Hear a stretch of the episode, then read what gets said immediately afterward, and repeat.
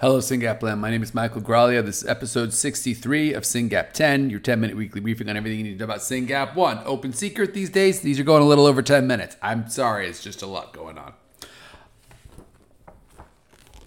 I'm just back from the Epilepsy Foundation Pipeline Conference. This conference happens every two years in Santa Clara, near my house here in California and where they go over all the things that are coming up and cool research, not research as much as pipeline, like drugs, things that are happening for SYNGAP. There was a lot of interesting conversation about sensors and wearables and night monitoring, and I need to think more about that stuff. But the thing I wanted to share with you on the top, and then I want, and then I, I got other things I got to get to. So, so stay with me. Listen to this whole thing because there's a lot of good stuff at the end. But the thing I want to get to at the top is uh, the end of yesterday. They went through all updates on all these drugs that are coming to trial and there were three that I want to tell you about. Um, one of them was why did I think? Oh, I remember why there's three. Yeah, one of them was um, the kayak study from a company you've never heard of called Neurocrine Biosciences, and I really liked the way that study was presented. I'll put the link in the show notes. It's for SCN8A. SCN8A is uh, sodium. the SCN is for sodium channel, um, and you know, there's there's a there's a fatality rate in that disease, which is really hard, and the seizures are bad, and you, you don't want to see an 8A. But the point I want to make on that study is it's it's a it's a small molecule for a genetic disease, right? For monogenic disease, and the, and the gene is SCN8A. We have a monogenic disease, SYNGAP1, and we would love a small molecule, right? You know, I don't care if it's a small molecule or a genetic therapy you're going to bring for our kids. Just get it get it to market and get it over here fast, people. We gotta we gotta get this disease cured. Um, and the thing that struck me in that was the guy was like, we we need to be very careful on who we include in this study. We need a confirmed genetic diagnosis, confirmed either by you know existing clinical presentation and or in vitro work, which means these dish work. And I was like, yeah, exactly right? This I've, and we've been saying this for some time. When when a patient comes to me with a variant of uncertain significance, I'm like, get that resolved. Get it resolved and get it resolved quick. Because well, you're going to want to be in a clinical trial one day, and if you do not have that VUS resolved, even if you're certain in your bones that you've got SYNGAP, if you don't have a piece of paper backed up by somebody who's done the science that says you have the mutation, you're in trouble and you've got to be able to document your mutation. So this is where documentation is so key, my friends, and I'm going to say it until I'm blue in the face. If you're listening to this and you related to someone with SYNGAP and you haven't signed up for SYNGAP 1, uh, for Citizen, if you haven't signed up for Citizen, you're going to regret it. It's going to make your life easier right now. It's going to make caring for your loved one easier right now. And it's going to be really valuable as time goes on. You need all this documentation in one place. So the kayak study looks really promising, exciting news for the people in 8A. I'll put the link in the show notes. If your kid's got 8A, you should sign up for that study. I thought it was pretty cool. Praxis also gave an update on Prax 562. Prax 562 does some really cool stuff with another sodium channel. I can't remember which one. And that can actually help SCN2A and SCN8A. Very good, news, you know, if you've got SCN8A, it's not great, but good news is therapy's on the way. And that was exciting because as you remember from episode 58, if you're if you're paying attention, go listen to episode 58. Prax 090 is is going to be for SYNGAP 1. Now, if you if you watch the markets, you know that yesterday Praxis did not have a good day. Unfortunately, one of their other molecules um, missed some endpoints in a trial, and their stock price went way down that's a little nerve wracking for us because we need them to have enough money to work on SYNGAP 1 in a year. So this is why I always say, first of all, you know, we send our, we send our, our warm wishes to our friends at Praxis. We hope you guys recover from this. We're sure your your epilepsy pipeline will carry the day, and this is why I'm always saying we need we need more companies, guys, because these deals can die a thousand deaths, right? You, you just never know what's going to happen to who when. And so what we saw yesterday of Praxis was a bad day. That stock price is not good news. And hopefully it'll recover and hopefully uh, they'll keep working on SYNGAP and hopefully we'll, they'll be doing a clinical trial in a year or two. But we need as many shots on goal as possible. So anyway, the Praxis guy was talking at the Epilepsy Pipeline Conference yesterday. He was talking about 562.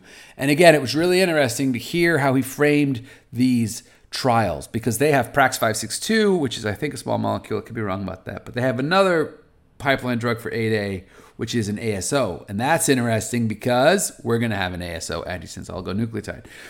if you if, if you remember from episode 38, I'm going way back to December now. In episode 38, I was at the Angelman conference and I was telling you how there were multiple, like three, four, five, probably four, uh, companies presenting ASOs for Angelman. And I was sitting there in the room paying so much attention, being like, okay, what's this going to be like for SYNGAP? What things are they asking for? How do we prepare? One of the ways we prepare is we sign up for Citizen, but other ways we prepare is we make sure that we really understand our mutations. And we've talked about this before. But it was just, it was, I always get excited when I see people from drug companies standing in front of a room of their peers talking about clinical trials, the kind of which we need for our kids and we hope to have soon. And then the third one who talked was another company out of San Diego called Engrail. And Engrail has this um, synthetic. I, I'm going to get the words wrong, but basically, it's like a be- it has the same mode of action as a benzodiazepine, which we know many of our kids are on certain benzos um, are really effective at tamping down seizures, but they also kind of slow kids down. And, and this and this drug does not do the slowing down. So it has all the upsides of benzos and none of the downsides of benzos. So Engrail, if you're paying attention, they're one to watch because when that drug comes to market, I guarantee you some of our kids are going to end up on it. Super exciting. Um, I was I was really grateful that we're alive. I mean, there's a lot about this current day and age. It's mind numbing. But in terms of the science, we are in a time when if you have a monogenic epilepsy, there's a lot of reason to be hopeful. And uh, I'll put links to everything I just talked about in the show notes. That was a really good morning. I want to talk about three other things. And Then I'm trying to keep it to three. It might, might be four. One of them, on Thursday, we have a probably genetic webinar. Do not miss that. We have a probably genetic webinar on Thursday, which is in two days, June 9th. SYNGAP.fund slash PG. The probably genetic effort is super exciting for two reasons. One, we're going out and we're finding patients. We are using this tool. We have built a, a little survey you can take online, syngap.fund slash PG or syngap.fund slash maybe if you want to do the survey. If you haven't done the survey, please do the survey. And when it says you have SYNGAP1, yeah, click that as a diagnosis because they'll use that to train the algorithm and further refine it. But the point is, we've partnered with Probably Genetic. We've put together this survey. We're pushing it out into the world, and we're identifying people who might have SYNGAP. And guess what? I was talking to Ambit Healthcare two weeks ago, who I've been in touch with over time, and I told them about this, and they're like, you know, we want to do testing. I was like, hey, if you'll do testing for these people we've identified through probably genetic, I'll send me, create a link, I'll send it to them. And guess what? They made a link, and guess what? We sent it to them. So hopefully those people are getting genetic counseling and, and testing via Ambit right now for free, built, ready to go. Um, so there's a lot of good stuff happening, and I'm really proud of that partnership. And I think we're going to help find more patients, which is good because everybody needs to know if they have SYNGAP. And it's good for us because as our community grows, they're going. It's it's reasonable to assume we'll have more pharma partners go after us. Very exciting all the way around. Probably genetic on Thursday. Do not miss that. Thank you, PG. Thank you, Ambit. Um, and by the way, I just and the other thing I want to talk about before I go there is we sent out a newsletter on June 3rd, which is four days ago, according to basic arithmetic. And it was a very good newsletter. I will put the link in the show notes. Do not miss it. Oh my gosh, I already I forgot to mention something else. The first thing I talk about in that newsletter is we're having a, a conference on December 1st and 2nd. We're having a conference on December 1st and 2nd. If you remember the last episode of, of SYNGAP 10, I was talking about an Easter egg. That was it. We're having a conference on December 1st and 2nd. December 1st is going to be heavy duty science, all about clinical trials. Be there. December 2nd is going to be Family Connect. We're still putting the agenda together. It's going to be a full day of families connecting everything but the science because the science was the day before. So if you don't like the science, don't come on Thursday, but don't miss Friday. And it's in Nashville. Who doesn't love Nashville?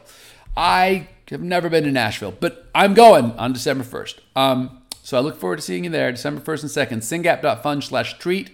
Sign up now, get your rooms, be there. It's going to be amazing. And then in this in this newsletter, which is just a tour de force. I mean, we cover the mice, we cover the MDBR, we cover the. There's a fundraising update in there too. That also might have been the Easter egg now that I think about it. Whatever.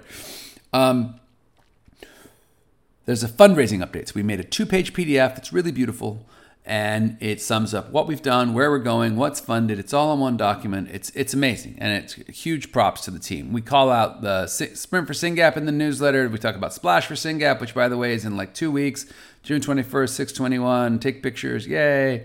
And we talk about all the events, and we talk about hey the PG webinar, and we also talk about another webinar. So just to review, number one, go to this webinar on Thursday. It's excellent. Number two, if you didn't read the newsletter, links in the show notes. Go dig out the newsletter. Make sure I didn't end up in your spam box. These newsletters are a ton of work, and you should read them. They're very good.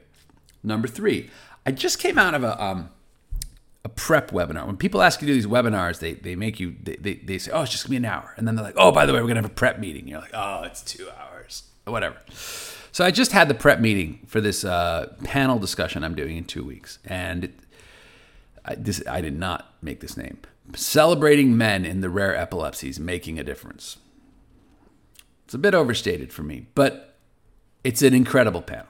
It's me, it's almost incredible. It's me, it's Bo Bigelow of USP7, Dr. Justin West of KCNT1. Justin's amazing. It's, it's Jeff D'Angelo of CHAMP1, and then we're being moderated by Glenn Lloyd, who's the executive director of EF Minnesota. And um, really cool guy. And in this prep meeting, like we got to it. Glenn was like, What's it like to be a dad? Why aren't more dads involved? What have you done? How's your journey been? How's your partnership? It was intense. And I mean, I was like, This can be a really good panel. Like, I'm excited to watch this panel because when I'm in it, I'm just going to be like, blah, blah, blah, blah, blah. I'm actually go back and watch this one. So um, that was just the prep session. So I'm really looking forward to June 16th, this incredible panel with, with um, three dads who I've known for a while Bo, Justin, and Jeff, who were awesome and this guy who I just met, Glenn Lloyd from the Epilepsy Foundation Minnesota, who seems very cool. And um, I'm looking forward to this one because this issue of dads in the space of rare is is a is is a very very interesting. There's a lot of juice you can get when you squeeze on that one, and so I'm looking forward to that. That'll be June 16th. I'll put the link in the show notes. Please sign up for that webinar because it's it, it's a, it's a rich topic. It's a rich topic. Um, I think that's all the stuff that I wanted to cover in this one. As usual, I'll put links in the show notes. There is a litany of events and fundraisers this year.